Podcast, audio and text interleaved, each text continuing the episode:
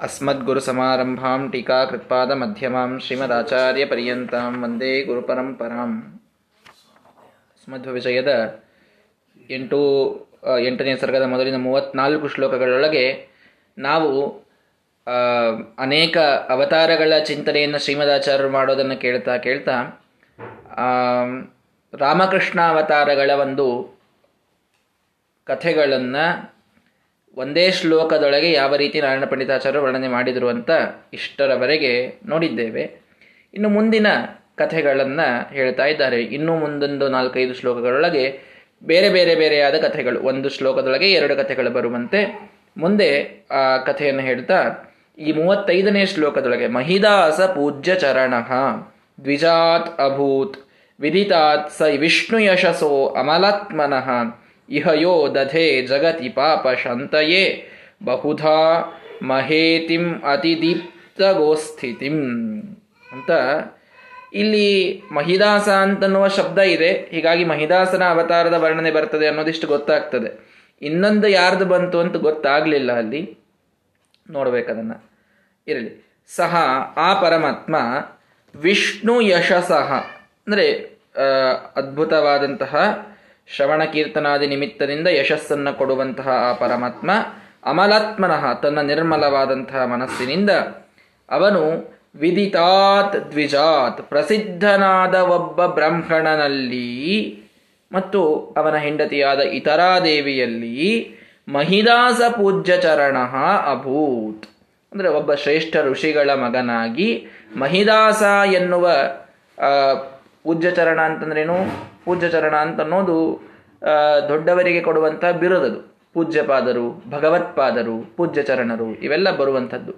ಅಂತೂ ಮಹಿದಾಸನೆಂಬ ಪೂಜ್ಯ ಚರಣನಾಗಿ ಮಹಿದಾಸನೆಂಬ, ಮಹಿದಾಸ ಭಗವತ್ಪಾದಾಚಾರ್ಯ ಅನ್ನುವಂತಹ ಒಂದು ಹೆಸರಿನಿಂದ ಅಂತರ್ಥ ಅಲ್ಲಿ, ಆ ರೀತಿ ಮಹಿದಾಸ ರೂಪವನ್ನ ಪರಮಾತ್ಮ ತಾನು ತೆಗೆದುಕೊಂಡ. ಎಲ್ಲಿಯಿಂದ? ಒಬ್ಬ ಶ್ರೇಷ್ಠ ಋಷಿಗಳಿಂದ ಇತರಾದೇವಿ ಅಂತ ಅವಳು ದೊಡ್ಡ ತಪಸ್ಸನ್ನ ಮಾಡಿರ್ತಾಳೆ. ಪರಮಾತ್ಮನೇ ನನ್ನ ಮಗನಾಗಿ ಹುಟ್ಟಬೇಕು ಅಂತ. ಆ ಇತರಾದೇವಿಯ ಮಗನಾದ್ದರಿಂದ ಐತರೇಯ ಅಂತ ಅವನಿಗೆ ಹೆಸರು ಬಂತು. ಅವನ ಮುಖ್ಯ ಹೆಸರು ಮಹಿದಾಸ ಅಂತ. ಆ ಮಹಿದಾಸ ಎನ್ನುವಂತಹ ರೂಪದಿಂದ ಪರಮಾತ್ಮ ಇಲ್ಲಿ ಬಂದು ಏನು ಮಾಡಿದ? ಯೋ, ಜಗತಿ, ಈ ಜಗತ್ತಿನೊಳಗೆ, ಎಂತಹ ಜಗತ್ತಿನೊಳಗೆ, ಎಂತಹ ಜಗತ್ತು ಅಂತಂತಂದ್ರೆ ಮಹಾ ಇತಿಮತಿ. ಮಹಾ ಮಹೇತಿಮತಿ ಅಂತ ಇದೆ ಅಲ್ಲಿ. ಬಹಳಷ್ಟು ಈತಿ ಈತಿ ಅಂತಂದ್ರೆ ಉಪದ್ರವಗಳು, ಕಷ್ಟಗಳು. ಬಹಳ ಕಷ್ಟಗಳಿಂದ ಕೂಡಿದಂತಹ ಈ ಜಗತ್ತಿನೊಳಗೆ ಸಂಸಾರೋ ತಾಪನಿತ್ಯೋ ಪಶಮಸದಯ ಅಂತಂತೀವಲ್ಲ, ಸಂಸಾರೇ ಅಕ್ಷಯ ಸಾಗರೆ ಪ್ರಕೃತಿತೋ ಅಗಾಧೆ, ಸದಾ ದುಸ್ತರೆ. ಸಂಸಾರ ಈ ಜಗತ್ತು, ಇದು ಬಹಳ ದುಸ್ತರವಾದದ್ದು, ಇಲ್ಲಿ ದುಃಖಗಳ ಒಂದು ಹಾವಳಿ ಹೆಚ್ಚು. ಹೀಗಾಗಿ ಮಹಾ ಈತಿಮತಿ ಬಹಳಷ್ಟು ದುಃಖಗಳಿಂದ ಕೂಡಿದ ಈ ಜಗತ್ತಿನೊಳಗೆ ಪಾಪಶಾಂತಯೇ, ಪಾಪಗಳ ಶಾಂತಿಗಾಗಿ ಬಹುಧಾ ಬಹಳಷ್ಟು ರೀತಿಯೊಳಗೆ ಅತಿದೀಪ್ತ ಗೋಸ್ಥಿತಂ ಭಾರೀ ಸ್ಪಷ್ಟವಾದಂತಹ ಗೋ ವೈಷ್ಣವ ಶಾಸ್ತ್ರದ ಒಂದು ಸ್ಥಿತಿಯನ್ನ ದಧೆ ಅವನು ನೀಡಿದ. ಅಂದ್ರೆ ಏನರ್ಥ ಮಹಿದಾಸನೆಂಬ ಅವತಾರವನ್ನ ಪರಮಾತ್ಮ ತೆಗೆದುಕೊಂಡಿದ್ದು ಇದು ಜ್ಞಾನಾವತಾರ. ಜ್ಞಾನವನ್ನು ನೀಡಿದಂತಹ ಅವತಾರ. ವಿಶೇಷವಾಗಿ ಐತರೇಯ ಉಪನಿಷತ್ತು ಅಂತೇನು ಶ್ರೇಷ್ಠವಾದಂತಹ ಉಪನಿಷತ್ತಿದೆ. ಶ್ರೀಮದಾಚಾರ್ಯರಿಗೆ ಅತ್ಯಂತ ಪ್ರಿಯವಾದ ಉಪನಿಷತ್ತು ಅಂತ ನಾವು ಅದನ್ನು ನೋಡ್ತೇವೆ. ಯಾವಾಗಲೂ ಐತರೇಯ ಭಾಷ್ಯದ ಪಾಠವನ್ನೇ ಶ್ರೀಮದಾಚಾರ್ಯ ಬಹಳ ಸಲ ಹೇಳ್ತಾ ಇದ್ರು. ಕೊನೆಗೆ ಪಾಜಕ ಉಡುಪಿಯ ಅನಂತೇಶ್ವರನ ಗುಡಿಯೊಳಗೆ ತಾವು ಅದೃಶ್ಯರಾಗಬೇಕಾದಾಗಲೂ ಐತರೇಯ ಭಾಷ್ಯದ ಪಾಠವನ್ನು ಹೇಳ್ತಾ ಕೂತಿದ್ರು ಅಂತ ನಾವು ಕೇಳ್ತೇವೆ. ಹೀಗಾಗಿ ಈ ಐತರೇಯ ಅಂತನ್ನುವುದು ಯಾಕೆ ಶ್ರೀಮದಾಚಾರ್ಯಗೆ ಅಷ್ಟು ಪ್ರಿಯವಾದ ಉಪನಿಷತ್ತು ಅಂದ್ರೆ ಸಾಕ್ಷಾತ್ ಐತರೇಯ ಅಂದ್ರೆ ಬೇರೆ ಯಾರಲ್ಲ ಪರಮಾತ್ಮ ಅವನು. ಮಹಿದಾಸ ಅನ್ನುವಂತಹ ಅವತಾರದ ಪರಮಾತ್ಮನಿಗೇನೆ ಐತರೇಯ ಅಂತ ಇನ್ನೊಂದು ಹೆಸರು. ಅವನು ಪ್ರಣಯನ ಮಾಡಿದ್ದರಿಂದ ಐತರೇಯ ಉಪನಿಷತ್ತು ಅಂತ ಅದಕ್ಕೆ ಹೆಸರು ಬಂದತ್ತು ಹೀಗಾಗಿ ಆ ಪರಮಾತ್ಮ ಬಹಳಷ್ಟು ಕಷ್ಟಗಳಿಂದ ಕೂಡಿದಂತಹ ಈ ಜಗತ್ತಿನಲ್ಲಿ ಪಾಪಶಾಂತಿಗಾಗಿ ಅವನು ವೈಷ್ಣವ ತಂತ್ರದ ಉಪದೇಶವನ್ನು ಮಾಡಿದ ಅಂತ. ಇಲ್ಲಿ ಒಂದು ಸಣ್ಣದಾದ ಮಾತನ್ನು ನೋಡಿ. ಕಷ್ಟಗಳಿದ್ದ ಜಗತ್ತಿನ ಪಾಪಶಾಂತಿಗಾಗಿ ಉಪದೇಶ ಮಾಡಿದ. ಅಂದ್ರೆ ಏನರ್ಥ? ಕಷ್ಟಗಳ, ಕಷ್ಟಗಳಿದ್ದ ಜಗತ್ತಿನ ಕಷ್ಟದ ಶಾಂತಿ ಮಾಡಬೇಕು.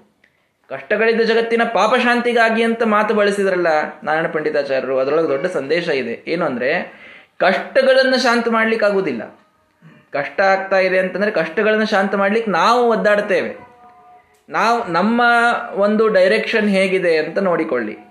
ನಾವು ಒಂದು ಕಷ್ಟ ಆಗ್ತಾ ಇದೆ ಅಂದರೆ ಆ ಕಷ್ಟದ ಶಾಂತಿಗೆ ಏನು ಮಾಡಬೇಕು ಅನ್ನೋದನ್ನು ಮಾಡ್ತೀವಿ.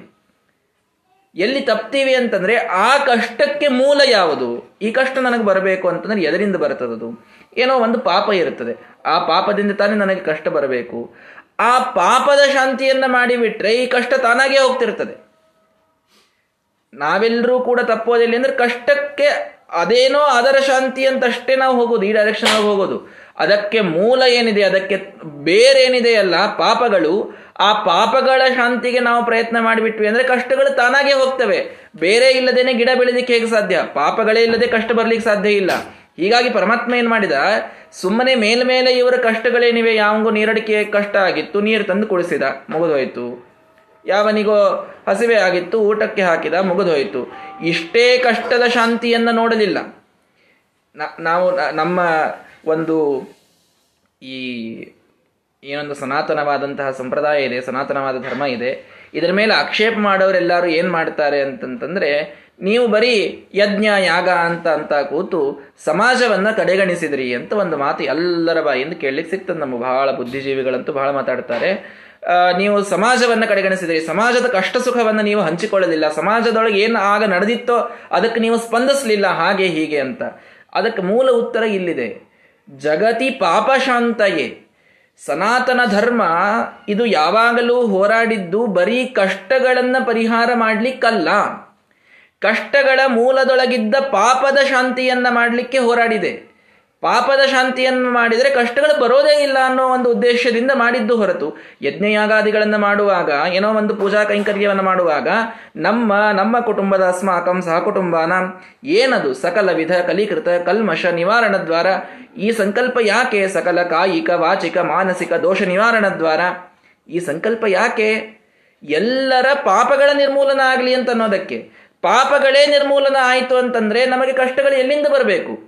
ಹೀಗಾಗಿ ಸುಮ್ಮನೆ ಏನೊಂದು ಕಷ್ಟ ಮೇಲೆ ಕಾಣ್ತಾ ಇದೆ, ಹಸಿವಾದವನಿಗೆ ಹೋಗಿ ಹಸಿವೆಯನ್ನು ನೀಗಿಸಿದರಿ. ಕಷ್ಟ ಉಪಶಮನವಾಯಿತು. ಇಷ್ಟಕ್ಕೆ ಅವನಿಗೆ ನಾಳೆ ಹಸಿವೆ ಆಗದೇ ಇರ್ತದ? ಮತ್ತೆ ಹಾಗೇ ಆಗ್ತದೆ. ಆದರೆ ಅವನ ಬಡತನಕ್ಕೇನೊಂದು ಪಾಪ ಇದೆ? ಎಲ್ಲ ಪಾಪವನ್ನೇ ನಿರ್ಮೂಲನ ಮಾಡಿದರೆ?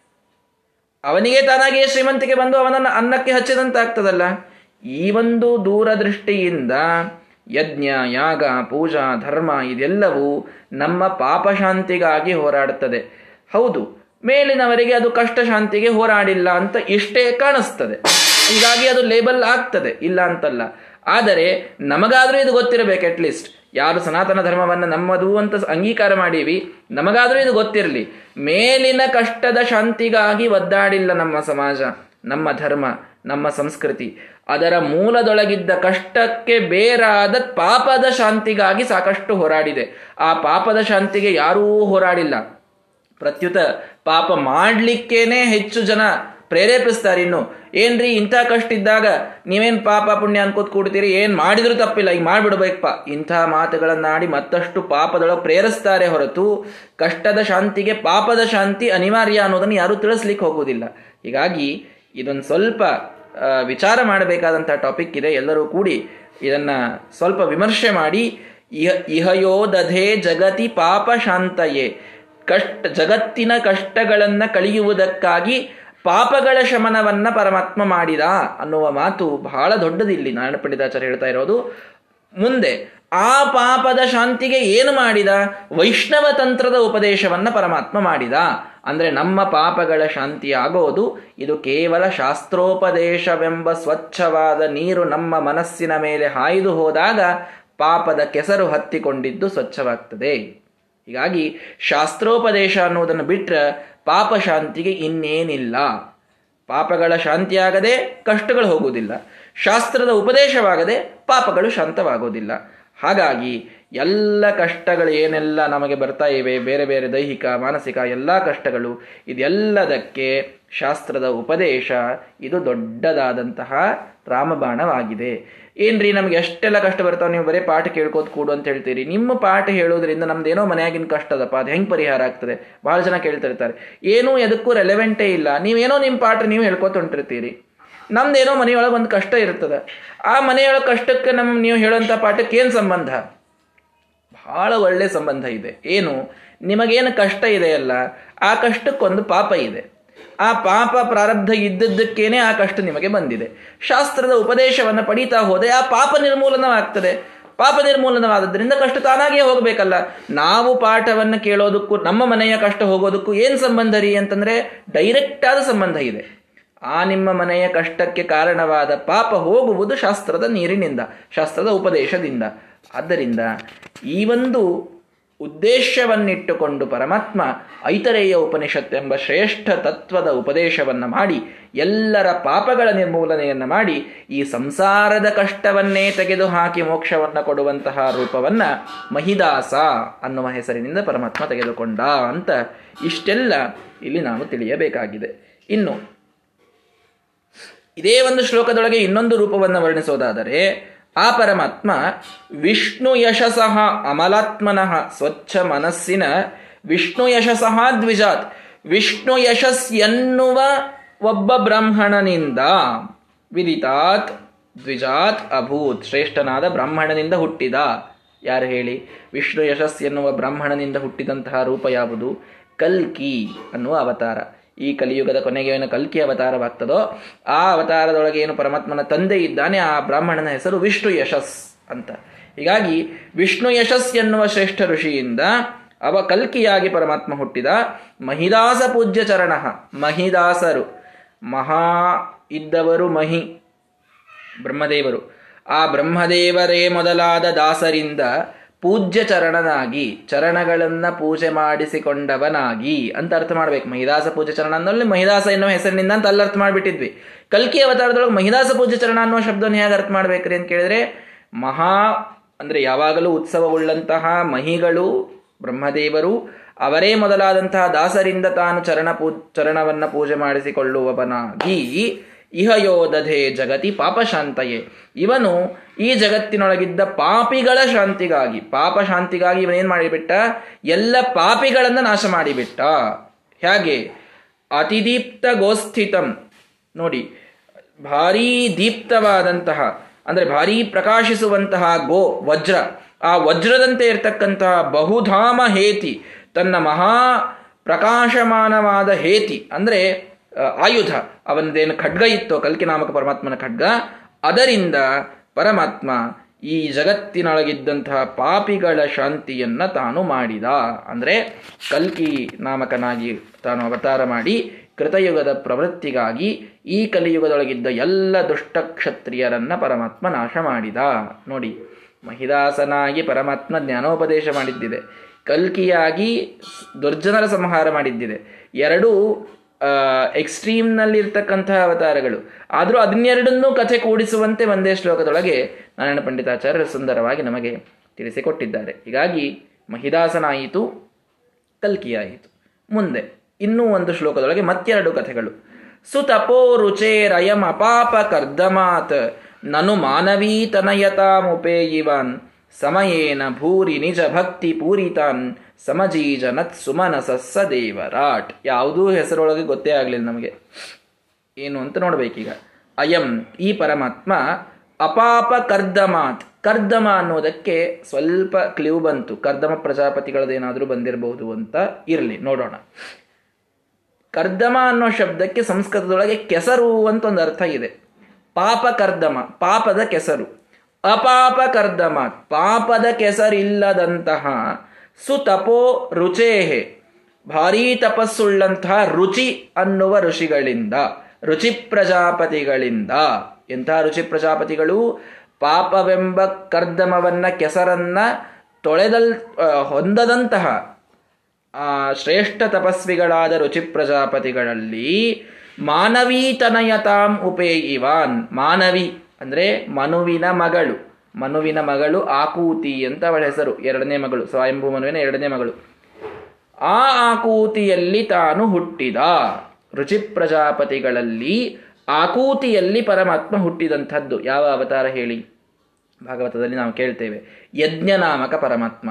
ಇವನು ರುಚಿ ಪ್ರಜಾಪತಿಗಳು ಮತ್ತು ಆಕೂತಿಯಲ್ಲಿ ಹುಟ್ಟಿದಂತಹ ಒಂದು ರೂಪ ಅಂತ ನಾವು ನೋಡಿದ್ದೇವೆ. ಹೀಗಾಗಿ ಆ ಸ್ವಯಂಭೂಮನು ಏನಿರ್ತಾನೆ, ಆ ಮನ್ವಂತರದೊಳಗೆ ಯಜ್ಞನಾಮಕ ಪರಮಾತ್ಮನೇ ಇಂದ್ರನ ಪದವಿಗೆ ಇರ್ತಾನೆ ಅವನು. ಇಂದ್ರನ ಪೋಸ್ಟಿಗೆ ಇರ್ತಾನೆ ಹೀಗಾಗಿ ಅವನೇನು ಮಾಡ್ತಾನೆ ಅಂತಂದರೆ ಸಮಯೇನ ಮುಂದಿನ ಕಾಲದೊಳಗೆ ದೇಸಹ ದೇವರಾಟ್ ದೇವರಾಟ್ ಆಗಿ, ಅಂದರೆ ಇಂದ್ರನಾಗಿ ತಾನೇ ಇಂದ್ರ ಪದವಿಗೆ ಬಂದು ಪೂರಿ ನಿಜ ಭಕ್ತಿ ಪೂರಿತನ್, ತನ್ನಲ್ಲಿ ಭಾರೀ ಭಕ್ತಿಯನ್ನ ಮಾಡುವಂತಹ ಸುಮನಸಹ ಸಮಜೀಜನತ, ದೇವತೆಗಳನ್ನ ಹುಟ್ಟಿಸಿದ ಅಂತ. ಸ್ವಯಂಭೂ ಮನು ಏನಿದ್ದನೋ ಅವನ ಕಾಲ ಮನ್ವಂತರದೊಳಗೆ ಯಜ್ಞನಾಮಕ ಪರಮಾತ್ಮ ತಾನು ಇಂದ್ರನಾಗಿ ತನ್ನ ಹೆಂಡತಿಯಾದ ದಕ್ಷಿಣಾದೇವಿ ಅಂತ, ಯಜ್ಞನ ಹೆಂಡತಿ ದಕ್ಷಿಣ. ಆ ದಕ್ಷಿಣಾದೇವಿಯೊಳಗೆ ಎಲ್ಲ ದೇವತೆಗಳನ್ನು ಹುಟ್ಟಿಸ್ತಾನ ಅವನು. ಲಕ್ಷ್ಮೀದೇವಿಯ ಸ್ವರೂಪ ಅವಳು ದಕ್ಷಿಣಾದೇವಿ. ಅಲ್ಲಿ ಈಗ ಹೆಂಗೆ ಎಲ್ಲ ಋಷಿಗಳು ಕಶ್ಯಪ ಅದಿತಿಯರಿಂದ ಹುಟ್ಟುತ್ತಾರೆ ಅಂತ ಕೇಳ್ತೀವಲ್ಲ, ಆ ಒಂದು ಮನ್ವಂತರದೊಳಗೆ ಎಲ್ಲ ದೇವತೆಗಳು ಯಾರಿಂದ ಹುಟ್ಟಿದರು? ಯಜ್ಞ ಮತ್ತು ದಕ್ಷಿಣಾರಿಂದ ಎಲ್ಲ ದೇವತೆಗಳು ಹುಟ್ಟಿದ್ದಾರೆ. ಯಾವ ಮನ್ವಂತರದೊಳಗೆ ಸ್ವಯಂಭುವ ಮನ್ವಂತರದೊಳಗೆ ಹೀಗಾಗಿ ಯಜ್ಞನಾಮಕ ಪರಮಾತ್ಮನಾಗಿ ತಾನು ಹುಟ್ಟಿ, ಅವನು ಈ ದೇವತೆಗಳನ್ನು ಹುಟ್ಟಿ ಇಂದ್ರನಾಗಿ ದೇವತೆಗಳನ್ನು ಹುಟ್ಟಿಸಿದ. ರುಚಿ ಪ್ರಜಾಪತಿ ಮತ್ತು ಆಕೂತಿಯಲ್ಲಿ ಅಂತ ಕಥೆಯನ್ನು ಹೇಳಿದರು. ಇದೇ ಯಜ್ಞನಾಮಕ ಪರಮಾತ್ಮನೇ ಪರಮಾತ್ಮನನ್ನೇ ಸ್ವಯಂಭೂಮನು ಅವನಿಗೆ ರಾಕ್ಷಸರು ತಾವು ಪ್ರಹಾರ ಮಾಡಲಿಕ್ಕೆ ಬಂದಾಗ ಆ ಯಜ್ಞನಾಮಕ ಪರಮಾತ್ಮನ ಕುರಿತಾಗಿ ಸ್ತೋತ್ರ ಮಾಡುತ್ತಾನೆ ಅದೇ ಈಶಾವಾಸ್ಯಮಿದಂ ಸರ್ವಂ ಯತ್ಕಿಂಚ ಜಗತ್ಯಾಂಜಗತ ತೇನ ತ್ಯಕ್ತೇನ ಪುಂಚೀತಃ ಮಾಗ್ರದ ಕಸ್ಯ ಸಿದ್ಧನಂ ಈ ಒಂದು ಉಪನಿಷತ್ತಿನ ಮಾತುಗಳು, ಇದು ಸ್ವಯಂಭೂ ಮನುವಿನಿಂದ ತಾನಾಗಿಯೇ ಹೊರಬಂದಂತಹ ಮಾತುಗಳಿವು. ಯಜ್ಞನಾಮಕ ಪರಮಾತ್ಮನ ಒಂದು ಸ್ತೋತ್ರದೊಳಗೆ ಈ ಮಾತುಗಳು ಬಂದದ್ದು ಅಂತ ಕೇಳ್ತೀವಿ ಅವನಿಗೆ ಬಂದಂತಹ ಎಲ್ಲ, ಆ ರಾಕ್ಷಸರ ಉಪದ್ರವವನ್ನು ಯಜ್ಞನಾಮಕ ಪರಮಾತ್ಮ ತೆಗೆದು ಹಾಕ್ತಾನೆ ಕಳೆದು ಹಾಕ್ತಾನೆ ಅಂತ ಆ ಒಂದು ಕಥೆಯಲ್ಲಿ ಕೇಳ್ತೇವೆ ಇದು ಯಜ್ಞನಾಮಕ ಪರಮಾತ್ಮನ ಕಥೆ. ಇಲ್ಲಿಯೇ ಅಪಾಪ ಕರ್ದಮಾತ್ ಎಂದಿಗೂ ಪಾಪವನ್ನೇ ಮಾಡದಂತಹ ಕರ್ದಮಾತ್, ಕರ್ದಮ ಪ್ರಜಾಪತಿಗಳಿಂದ ಸುತಪೋರುಚೇಹೆ ತಪಸ್ಸಿನಲ್ಲಿ ರುಚಿಗಳು ರುಚಿ ಉಳ್ಳಂಥವರು ನೋಡಿ ಹೆಂಗೆ ಅರ್ಥ ಮಾಡಿಬಿಟ್ರಲ್ಲಿ. ಅಪಾಪ ಕರ್ದಮಾತ್ ಅಲ್ಲಿ ಹೇಳಿ ಪಾಪವೆಂಬ ಕೆಸರಿಲ್ಲದಂತಹ ತಪೋ ರುಚೇಹೆ ರುಚಿ ಪ್ರಜಾಪತಿಗಳಿಂದ, ತಪಸ್ವಿಗಳಾದ ರುಚಿ ಪ್ರಜಾಪತಿಗಳಿಂದ ಅಂತ ಮಾಡಿದ್ರು. ಇಲ್ಲಿ ಅದು ಎಷ್ಟು ಚಂದಾಗಿ ಹೊಳಿಸಿದ್ರು ಅಂತಂದ್ರೆ ಸುತಪೋ ರುಚೇಹೆ ತಪಸ್ಸಿನಲ್ಲಿ ರುಚಿ ಉಳ್ಳಂತಹ ಆಸಕ್ತಿ ಉಳ್ಳಂತಹ ಅಪಾಪ ಕರ್ದಮಾತ್, ಪಾಪ ಮಾಡದ ಕರ್ದಮ ಪ್ರಜಾಪತಿಗಳಿಂದ ಎಷ್ಟು ಚಂದ ಕೊಡಿಸ್ತಾರೆ ನೋಡ್ರಿ ಒಂದೊಂದು ಶಬ್ದವನ್ನ. ಮಾನವೀತನಯತಾಂ, ಮಾನ, ಮನುವಿನ ಮಗ ಮಗಳನ್ನ, ಮನುವಿನ ಮಗಳು, ಇಲ್ಲಿ ದೇವಹೂತಿ, ಅಲ್ಲಿ ಆಕೂತಿ ಅಂತ ಅರ್ಥ ಮಾಡಿದ್ವಿ. ಕರ್ದಮ ಪ್ರಜಾಪತಿಗಳನ್ನು ಯಾರಿಗೆ ಕೊಟ್ಟಿದ್ರು ದೇವಹೂತಿಗೆ. ಆಕೂತಿಯನ್ನು ರುಚಿ ಪ್ರಜಾಪತಿಗಳಿಗೆ ಕೊಟ್ಟದ್ದು, ದೇವಹೂತಿಯನ್ನು ಕರ್ದಮ ಪ್ರಜಾಪತಿಗಳಿಗೆ ಕೊಟ್ಟದ್ದು. ಹೀಗಾಗಿ ಇಬ್ಬರು ಮಾನವೀತನಯ ಅಂತ ಅಂದ್ಬಿಟ್ರೆ ಇಬ್ಬರದು ಬಂದ್ಬಿಟ್ರು. ಅಂದರೆ ಈ ಒಂದು ಯಜ್ಞನಾಮಕ ಪರಮಾತ್ಮ ಅಂತ ಹೇಳ್ಬೇಕಾದಾಗ ಆಕೂತಿ ಅಂತ ತಗೊಳ್ರಿ ಅವಳು, ಮನುವಿನ ಮಗಳು. ಮತ್ತೆ ಇಲ್ಲಿ ದೇವಹೂತಿ ಅಂತ ತಗೊಂಡ್ವಿ. ದೇವಹೂತಿಯ ಮಗನಾಗಿ ಯಾರು ಅವತಾರ ಮಾಡಿದ್ದು? ಕರ್ದಮ ಪ್ರಜಾಪತಿಗಳಿಂದ ಕಪಿಲ ನಾಮಕನಾದಂತಹ ಪರಮಾತ್ಮ. ಹೀಗಾಗಿ ಅದೇ ಒಂದು ಶ್ಲೋಕದೊಳಗೆ ಎರಡನ್ನೂ ಹೇಳ್ತಾ ಇದ್ದಾರೆ.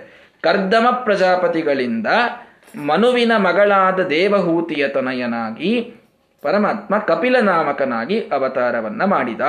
ಅವತಾರ ಮಾಡಿ ದೇವರಾಟ್, ಎಲ್ಲ ದೇವತೆಗಳಿಗಿಂತ ಉತ್ತಮನಾಗಿ, ಸರ್ವೋತ್ತಮನಾಗಿ ಏನು ಮಾಡಿದ ಅವನು ಸುಮನಸಹ ಏನ್ ದೇವತೆಗಳಿದ್ರಲ್ಲ, ಅವರೆಲ್ಲರನ್ನ ಭೂರಿ ನಿಜ ಭಕ್ತಿ ಪೂರಿತಾನ್ ಸಮಜೀಜನತ. ಅಲ್ಲಿ ದೇವತೆಗಳನ್ನೇ ಹುಟ್ಟಿಸಿದ. ತನ್ನಲ್ಲಿ ಭಕ್ತಿ ಉಳ್ಳ ದೇವತೆಗಳನ್ನ ಹುಟ್ಟಿಸಿದ ಅಂತ ಅರ್ಥ ಮಾಡಿದ್ವಿ ಯಜ್ಞನಾಮಕ ಪರಮಾತ್ಮನ ವಿಷಯದೊಳಗೆ. ಇಲ್ಲಿ ದೇವತೆಗಳನ್ನ ತನ್, ದೇವತೆಗಳಲ್ಲಿ ತನ್ನಲ್ಲಿ ಭಕ್ತಿಯನ್ನ ಹುಟ್ಟಿಸಿದ. ದೇವತೆಗಳಲ್ಲಿ ಭಕ್ತಿಯನ್ನ ಹುಟ್ಟಿಸಿದ. ಅಂದ್ರೆ ಏನರ್ಥ? ಸಾಂಖ್ಯಯೋಗದ ಉಪದೇಶವನ್ನ ಮಾಡಿದ. ಪರಮಾತ್ಮ, ಕಪಿಲನಾಮಕ ಪರಮಾತ್ಮನಾಗಿ ಸೇಶ್ವರ ಸಾಂಖ್ಯ ಯೋಗವನ್ನ ದೇವಹೂತಿಗೆ, ತನ್ನ ತಾಯಿಗೆ ಉಪದೇಶವನ್ನು ಮಾಡ್ತಾನೆ. ಎಲ್ಲ ದೇವತೆಗಳಿಗೂ ಕೂಡ ಉಪದೇಶವನ್ನು ಮಾಡ್ತಾನೆ. ಆ ಉಪದೇಶದಿಂದ ತನ್ನಲ್ಲಿ ಭಕ್ತಿಯುಳ್ಳವರನ್ನಾಗಿ ಮಾಡಿದ, ದೇವತೆಗಳನ್ನೇ ಹುಟ್ಟಿಸಿದ, ಭಾರೀ ಭಕ್ತರಾದ ದೇವತೆಗಳನ್ನ ಯಜ್ಞನಾಮಕ ಪರಮಾತ್ಮ ಹುಟ್ಟಿಸಿದ ಅಂತ ಹೇಳಿದ್ವಿ. ದೇವತೆಗಳಲ್ಲಿ ಅದ್ಭುತವಾದ ಭಕ್ತಿಯನ್ನ ಕಪಿಲನಾಮಕ ಪರಮಾತ್ಮ ಹುಟ್ಟಿಸಿದ. ಹೀಗೆ ಒಂದೇ ಶ್ಲೋಕದೊಳಗೇನೆ ಕಪಿಲ ಮತ್ತು ಯಜ್ಞ, ಇಬ್ಬರೂ ಸ್ವಯಂಭೂ ಮನುವಿನ ಮೊಮ್ಮಕ್ಕಳು.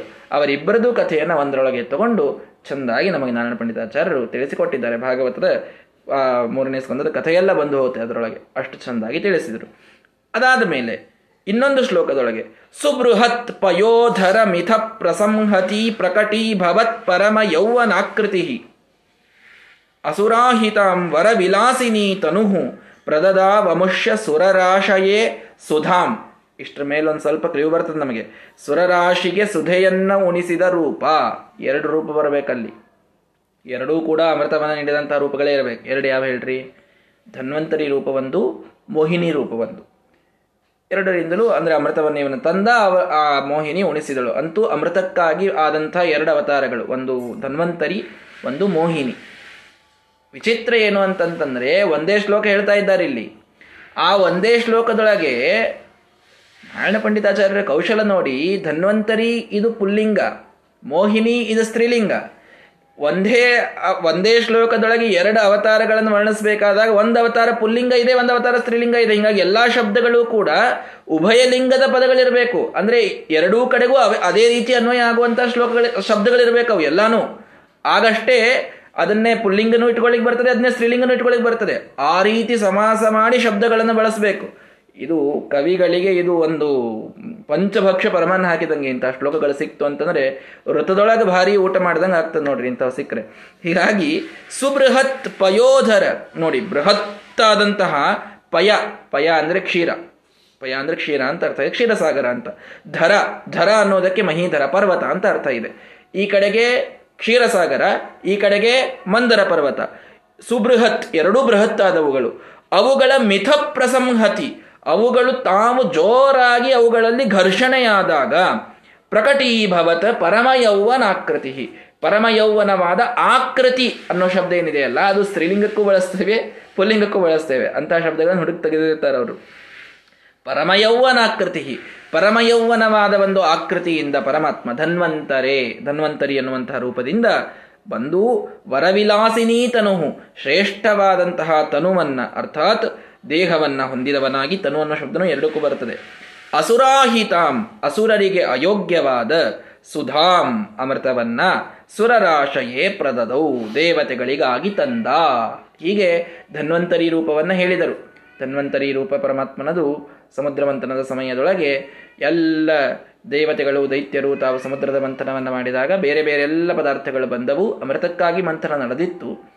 ಎಲ್ಲ ಪದಾರ್ಥಗಳು ಬಂದವು. ಎಲ್ಲವೂ ಪಾಲಾಯಿತು. ಲಕ್ಷ್ಮೀದೇವಿ ಬಂದಳು. ಅವಳು ಪರಮಾತ್ಮನನ್ನು ವರಿಸಿದಳು. ಎಲ್ಲ ಮುಗಿದ ಮೇಲೆ ಕೊನೆಗೆ ಅಮೃತ ಇದು ಬರ್ತದೆ. ಅಮೃತವನ್ನು ಪರಮಾತ್ಮ ಧನ್ವಂತರಿ ರೂಪದಿಂದ ತೆಗೆದುಕೊಂಡು ಮೇಲೆ ಬಂದ ಅಂತ ಕೇಳ್ತೀವಿ.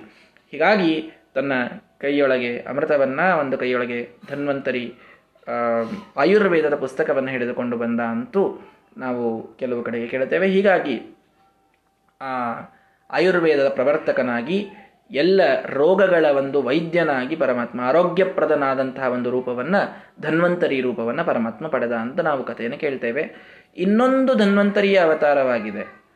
ಅಂದರೆ ಪರಮಾತ್ಮ ಧನ್ವಂತರಿಯಾಗಿ ಎರಡು ಸಲ ಅವತಾರ ಮಾಡಿದ್ದಾನೆ. ಒಂದು ಈ ಸಮುದ್ರ ಮಂಥನದ ಸಮಯದೊಳಗಾಗಿದ್ದು ಚಂದ್ರವಂಶದಲ್ಲಿ ಒಬ್ಬ ರಾಜ ಬರ್ತಾನೆ. ಅವನ ಹೆಸರು ನನಗೆ ನೆನಪಿಲ್ಲ. ಚಂದ್ರವಂಶದ ಒಬ್ಬ ರಾಜನ ಮಗನಾಗಿ ಧನ್ವಂತರಿ ಅನ್ನೋ ಹೆಸರಿನಿಂದಲೇ ಪರಮಾತ್ಮ ಮತ್ತೊಮ್ಮೆ ಅವತಾರ ಮಾಡಿದ್ದಾನೆ.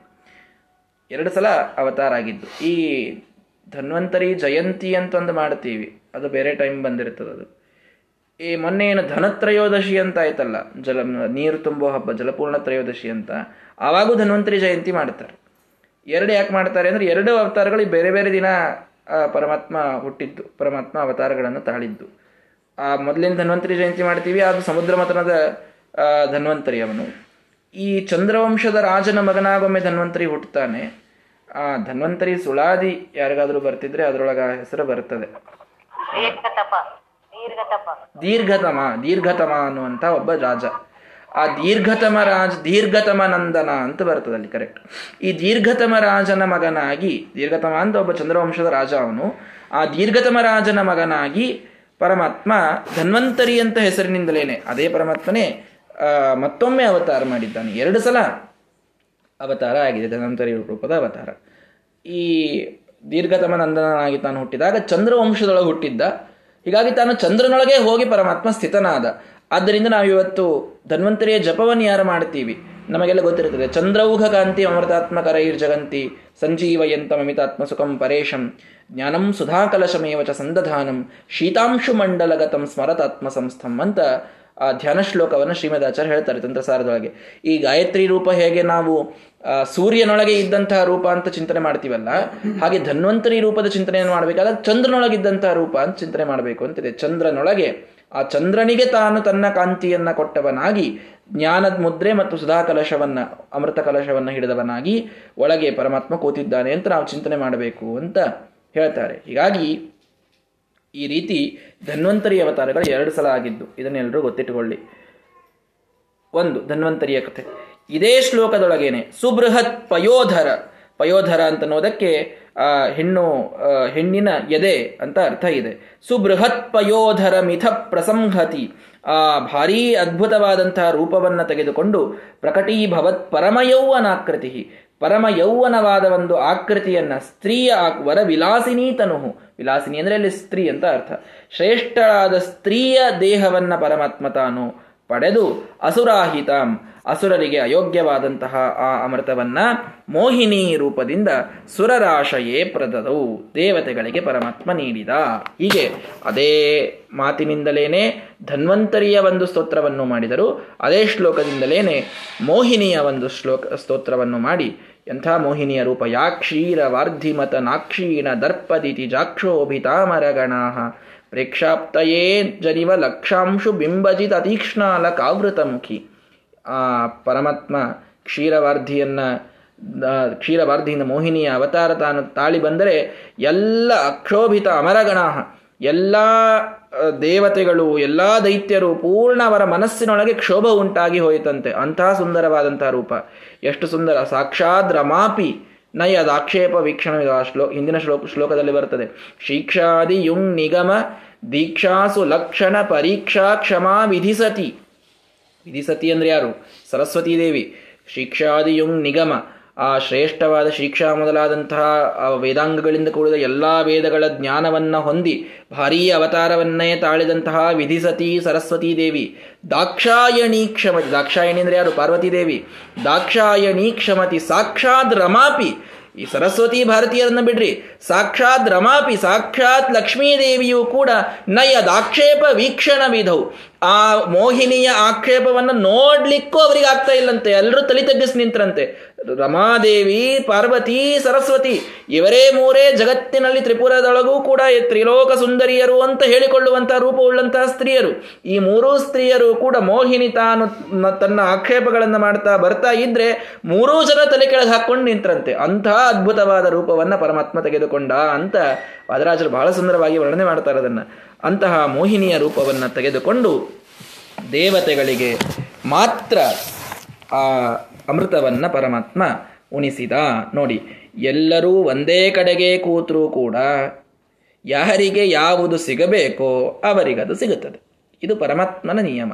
ನಮಗೆ ಯಾವುದು ಯೋಗ್ಯವಲ್ಲವೋ ಅದನ್ನು ನಾವು ಪಡಿತೇವೆ ಅಂತಂದರೆ ಪರಮಾತ್ಮ ನಾವು ಅದನ್ನು ಪಡಿತೇವೆ ಅನ್ನೋದಕ್ಕೆ ಅವರದೇ ಸಾಲಿನೊಳಗೆ ನಾವು ಹೋಗಿ ಕೂತರೂ ಕೂಡ ನಮಗದು ಸಿಗಬೇಕು ಅಂತಿಲ್ಲ. ಆ ಕ್ಷಣದೊಳಗೆ ಹೇಗೆ ಕೈ ತಪ್ಪಿಸ್ಬೇಕು ಅನ್ನೋದು ಪರಮಾತ್ಮನಿಗೆ ಬಹಳ ಚೆಂದಾಗಿ ಗೊತ್ತಿದೆ. ನಮಗೆ ಯಾವುದು ಯೋಗ್ಯವೋ ಅದಕ್ಕಾಗಿ ಬಡದಾಡೋಣ, ಅದಕ್ಕಾಗಿ ಪ್ರಯತ್ನ ಮಾಡೋಣ. ಯಾವುದು, ಅಲ್ಲ, ನಮಗೆ ಯಾವುದು ಯೋಗ್ಯ ಯಾವುದು ಯೋಗ್ಯ ಅಂತ ಗೊತ್ತಿರೋದಿಲ್ಲ ಅಂತೆಲ್ಲ ಮಾತು ಬರ್ತದೆ. ಇರಲಿ. ಕೆಲವೊಂದಂತೂ ಸ್ಪಷ್ಟವಾಗಿ ಗೊತ್ತಿರ್ತವೆ ಇದು ನಮಗೆ ಸಾಧ್ಯ ಇಲ್ಲ ಅಂತ ಅನ್ನೋದು. ಅಲ್ಲಾದರೂ ನಾವು ಒಂದು ಸ್ವಲ್ಪ ಹಿಂದೆ ಸರಿಬೇಕು. ನಮಗೆ ಯೋಗ್ಯವಾದದ್ದು ಯಾವುದು? ಪರಮಾತ್ಮ ಅದನ್ನು ಕೊಡ್ತಾನೆ ಆ ಫಲವನ್ನು ಅಂತ ಪ್ರಯತ್ನವನ್ನು ಮಾಡ್ತಾ ಹೋಗಬೇಕು. ಅಯೋಗ್ಯವಾದದ್ದಕ್ಕಾಗಿ ನನಗೆ, ಆ, ದೇವತೆಗಳ ಪದವಿ ಬೇಕು ಅಂತೆಲ್ಲ ಭಾರಿ ಅನುಷ್ಠಾನ ಮಾಡಿದರೆ ಅದು ಸಾಧ್ಯ ಇಲ್ಲ. ಬ್ರಹ್ಮ ಪದವಿ ಬೇಕು ಅಂತ ಅನುಷ್ಠಾನ ಮಾಡ್ತಿರ್ತಾರೆ ಕೆಲವು ದೈತ್ಯರು. ಈ ವಾಲಿಯ ವಧಕ್ಕೆ ರಾಮಚಂದ್ರ ದೇವರು ಹೋಗಬೇಕಾದಾಗ ಒಂದು ಎಸ್ ಆಕಾರದ ತಾಳೆಯ ಮರಗಳಿರ್ತವೆ, ಏಳು ದೊಡ್ಡ ಮರಗಳು, ಸಾಲ ವೃಕ್ಷಗಳು. ಆ ಏಳು ದೊಡ್ಡ ಮರಗಳ ಬೇರಿನೊಳಗೆ ಕೂತು ಏಳು ರಾಕ್ಷಸರು ತಪಸ್ಸು ಮಾಡ್ತಾ ಇರ್ತಾರೆ. ನಾನು ಬ್ರಹ್ಮ, ಬ್ರಹ್ಮನಾಗಬೇಕು, ನನಗೆ ಬ್ರಹ್ಮ ಪದವಿ ಬೇಕು ಅಂತ. ಒಂದೇ ಬಾಣದಿಂದ ಎಸ್ ಆಕಾರದಲ್ಲಿರ್ತಕ್ಕಂತಹ ಆ ಗಿಡಗಳನ್ನ ಒಂದೇ ಬಾಣಕ್ಕೇನೆ ಹೇಳಿ ಬಿಡ್ತಾರೆ ರಾಮದೇವರು. ಹೋಗಿ ಕತ್ತರಿಸಿ ಕೆಳಗೋಗಿ ಅವುಗಳ ಬೇರಿನೊಳಗಿದ್ದ ದೈತ್ಯರನ್ನ ಸಂಹಾರ ಮಾಡ್ಕೊಂಡು ನಾನು ಬತ್ತಳಿಕೆಯೊಳಗೆ ಬಂದು ಕೂಡಬೇಕು. ರಾಮದೇವರು ಬಾಣಕ್ಕೆ ಆದೇಶ ಮಾಡ್ತಾರೆ. ಆ ಬಾಣ ಸರಳವಾಗಿ ಅದು ಹೇಗೆ ವಕ್ರವಾಗಿದ್ದೋ ಹಾಗೆಲ್ಲ ಆ ಗಿಡಗಳನ್ನು ಕಡಿದು ಹಾಕಿ, ಆ ಗಿಡಗಳ ಕೆಳಗೆ ಹೋಗಿ ಪಾತಾಳಕ್ಕೆ ಇಳಿದು ಅದರ ಬೇರ್, ನೋಡ್ರಿ ಅದರ ಬೇರ್ ಪಾತಾಳ ಮುಟ್ಟಿರ್ತದಂತ ಆ ಗಿಡದ್ದು. ಅಷ್ಟು ಭಾರಿ ಇರ್ತಾವ ಗಿಡ. ಆ ಗಿಡವನ್ನ ಅಳಗಾಡಿಸಲಿಕ್ಕೆ ಯಾರಿಗೂ ಆಗ್ತಿರ್ಲಿಲ್ಲ. ಅಂಥದ್ದೊಂದು ಎಲೆ ಅಳಗಾಡಿಸ್ತಾನೆ ವಾಲಿ ಅಂತ ಈ ಸುಗ್ರೀವ್ ಹೇಳಿರ್ತಾನೆ. ನೀವು ಒಂದು ಎಲೆ ಅಳಗಾಡಿಸ್ಲಿಕ್ಕೆ ನಿಮಗೆ ಸಾಧ್ಯ ಆಯಿತು ಅಂದ್ರೆ ನಮ್ಮ ವಾಲಿಯನ್ನು ಕೊಲ್ಲಲಿಕ್ಕೆ ನಿಮಗೆ ಸಾಧ್ಯ ಅಂತ ಪರೀಕ್ಷೆ ಮಾಡ್ಕೊಳ್ಳಿ ಕರ್ಕೊಂಡು ಹೋಗಿರ್ತಾನೆ ಅವನು. ಆಗ ನಿಮ್ಮ ಅಣ್ಣ ಬರೀ ಎಲೆ ಅಳಗಾಡಿಸ್ತಾನೆ ನಾನೇನು ಮಾಡ್ತೀನಿ ನೋಡು ಅಂತ ಒಂದೇ ಬಾಣದಿಂದ ಏಳೂ ಮರಗಳನ್ನು ಕತ್ತರಿಸಿ ಹಾಕಿ, ಅವುಗಳ ಬೇರೆ ಪಾತಾಳದೊಳಗೆ ಮುಟ್ಟಿದಾಗ ಅಲ್ಲಿದ್ದಂತಹ ರಾಕ್ಷಸರನ್ನೇ ಎಲ್ಲ ಸಂಹಾರ ಮಾಡಿಕೊಂಡು ಆ ಬಾಣ ಬಂತು ಅಂತ ಹೇಳ್ತಾರೆ. ಏನರ್ಥ? ಬ್ರಹ್ಮ ಪದವಿ ಇದು ರಾಕ್ಷಸರಿಗೆ ಅಯೋಗ್ಯವಾದದ್ದು. ಯಾವುದು ತಮಗೆ ಯೋಗ್ಯವೋ ಅದಕ್ಕಾಗಿ ಅನುಷ್ಠಾನ ಮಾಡುವುದು ಇದು ಸರಿಯಾದದ್ದು, ಉಚಿತವಾದದ್ದು. ಯಾವುದು ಅಯೋಗ್ಯವೋ ಅದಕ್ಕಾಗಿ ಅನುಷ್ಠಾನವನ್ನು ಮಾಡಿದರೆ ಸರ್ವಥಾ ಪರಮಾತ್ಮ ಫಲವನ್ನು ಕೊಡುವುದಿಲ್ಲ. ಮೋಹಿನಿಯ ಅವತಾರದೊಳಗೂ ಪರಮಾತ್ಮ ಇದನ್ನು ತೋರಿಸಿದ, ರಾಮಾವತಾರದೊಳಗೂ ಪರಮಾತ್ಮ ಇದನ್ನು ತೋರಿಸಿದ. ಹೀಗಾಗಿ ನಮಗೆ ಯೋಗ್ಯವಾದದ್ದನ್ನು ಪರಮಾತ್ಮ ನಮಗೆ ಆದೇಶ ಮಾಡಲಿ, ಯದ್ಹಿತಂ ಮಮ ದೇವೇಶ ತದ ಅಜ್ಞಾಪಯ ಮಾಧವ. ಬ್ರಹ್ಮದೇವರು ಬಹಳ ಚಂದ, ಅವರು ಭಾರೀ ಶಣರ್ರಿ ಅವರು. ನಮಗೆ ಗೊತ್ತಾಗುವುದಿಲ್ಲ ನಮಗೆ ಯಾವುದು ಯೋಗ್ಯ, ನಮ್ದು ಯಾವುದು ಅಯೋಗ್ಯ, ಇದೆಲ್ಲ ನಮಗೆ ಗೊತ್ತಾಗೋದಿಲ್ಲ. ಏನು ಮಾಡೋದು? ದೇವರಿಗೆ ಕೇಳ್ಕೊಂಡ್ಬಿಡುದು. ಯದ್ಧಿತಂ ಮಮ ದೇವೇಶ. ತದ ಅಜ್ಞಾಪಯ ಮಾಧವ ನನಗೆ ಯಾವುದು ಹಿತ, ನನಗೆ ಯಾವುದು ಯೋಗ್ಯ ಅಂತ ನಿನಗೇ ಗೊತ್ತು ಪರಮಾತ್ಮ. ಆ ನನಗೆ ಯಾವುದು ಯೋಗ್ಯನೋ ಅಂತಹ ವಿಚಾರ ಅಷ್ಟೇ ನನ್ನ ತಲೆಯೊಳಗೆ ಬರುವಂಗೆ ನೀನೇ ಮಾಡಿಬಿಡು ಅಂತ ಕೇಳಿಬಿಟ್ರು ಬ್ರಹ್ಮದೇವರು. ಜಿತಂತೆ ಸ್ತೋತ್ರದೊಳಗೆ ಈ ಮಾತು ಬರ್ತದೆ. ಅವ್ರ ಪಾಪ ತಮಗಾಗಿ ಕೇಳಿದ್ದಲ್ಲದು. ಯಾಕೆಂದರೆ ಅವರಿಗೆ ಯಾಗಿದ್ದು ಯೋಗ್ಯ ಅನ್ನೋದು ಅವ್ರಿಗೆ ಭಾಳ ಚಂದ ಗೊತ್ತಿದೆ. ನಮ್ಮಂಥವ್ರಿಗೆ ಗೊತ್ತಿಲ್ಲ ಅನ್ನೋದಕ್ಕೆ ಕೇಳಿದ್ದದು. ಹೀಗಾಗಿ ದೇವ ಪರಮಾತ್ಮನೊಳಗೆ ಈ ಒಂದು ಪ್ರಾರ್ಥನೆಯನ್ನು ಯಾವತ್ತಲೂ ಮಾಡಬೇಕು ನಾವು. ಯದ್ಧಿತಂ ಮಮ ದೇವೇಶ ತದ ಆಜ್ಞಾಪಯ ಮಾಧವ. ಯಾವುದು ನಮಗೆ ಹಿತವೋ, ಯಾವುದು ನಮಗೆ ಯೋಗ್ಯವೋ, ಅದು ನಮಗೆ ಗೊತ್ತಿಲ್ಲ, ನಿನಗೆ ಗೊತ್ತಿದೆ. ನಮ್ಮ ಮನಸ್ಸಿನೊಳಗೆ ಅದೇ ಬರುವಂಗೆ ನೀನೇ ಪ್ರೇರಣೆಯನ್ನು ಮಾಡಿಬಿಡು. ಅದನ್ನೇ ನಾವು ಅನುಷ್ಠಾನ ಮಾಡೋಣ, ಅದನ್ನೇ ನಮಗೆ ಕೊಟ್ಟು, ಅಂತೂ ನಮಗೆ ಫಲ ಸಿಗುತ್ತು ಅಂತನ್ನುವಂತಹ ಭಾವನೆಯೂ ನಮ್ಮೊಳಗೆ ಬಂದು ಮತ್ತಷ್ಟು ಧರ್ಮದೊಳಗೆ ಪ್ರೇರಣೆ ಮಾಡುವಂಗೆ ನೀನೇ ಮಾಡು ಅಂತ ಬ್ರಹ್ಮದೇವರೇ ಪ್ರಾರ್ಥನೆ ಮಾಡಿದ್ದಿದೆ. ಆ ಒಂದು ಪ್ರಾರ್ಥನೆಯನ್ನು ನಿತ್ಯದೊಳಗೆ ನಾವೆಲ್ಲರೂ ಕೂಡ ಮಾಡಬೇಕು ಅಂತ ಹೇಳ್ತಾ ಇದ್ದಾನೆ. ಹೀಗಾಗಿ ಈ ಮೂರು ಶ್ಲೋಕದೊಳಗೆ ಮಹಿದಾಸ ಮತ್ತು ಕಲ್ಕಿಯ ಅವತಾರ, ರುಚಿ ಯಜ್ಞ ಮತ್ತು ಕಪಿಲನಾಮಕ ಪರಮಾತ್ಮ ಮತ್ತು ಧನ್ವಂತರಿ ಮತ್ತು ಮೋಹಿನಿ ಈ ಮೂರು, ಆರು ಅವತಾರಗಳನ್ನು ಈ ಮೂರು ಶ್ಲೋಕದೊಳಗೆ ವರ್ಣನೆ ಮಾಡಿದ್ದಾರೆ. ಮುಂದಿನ ಶ್ಲೋಕಗಳನ್ನು ನಾಳೆಯ ದಿನ ನೋಡೋಣ. ಶ್ರೀಕೃಷ್ಣ ಅರ್ಪಣ ಮಸ್ತು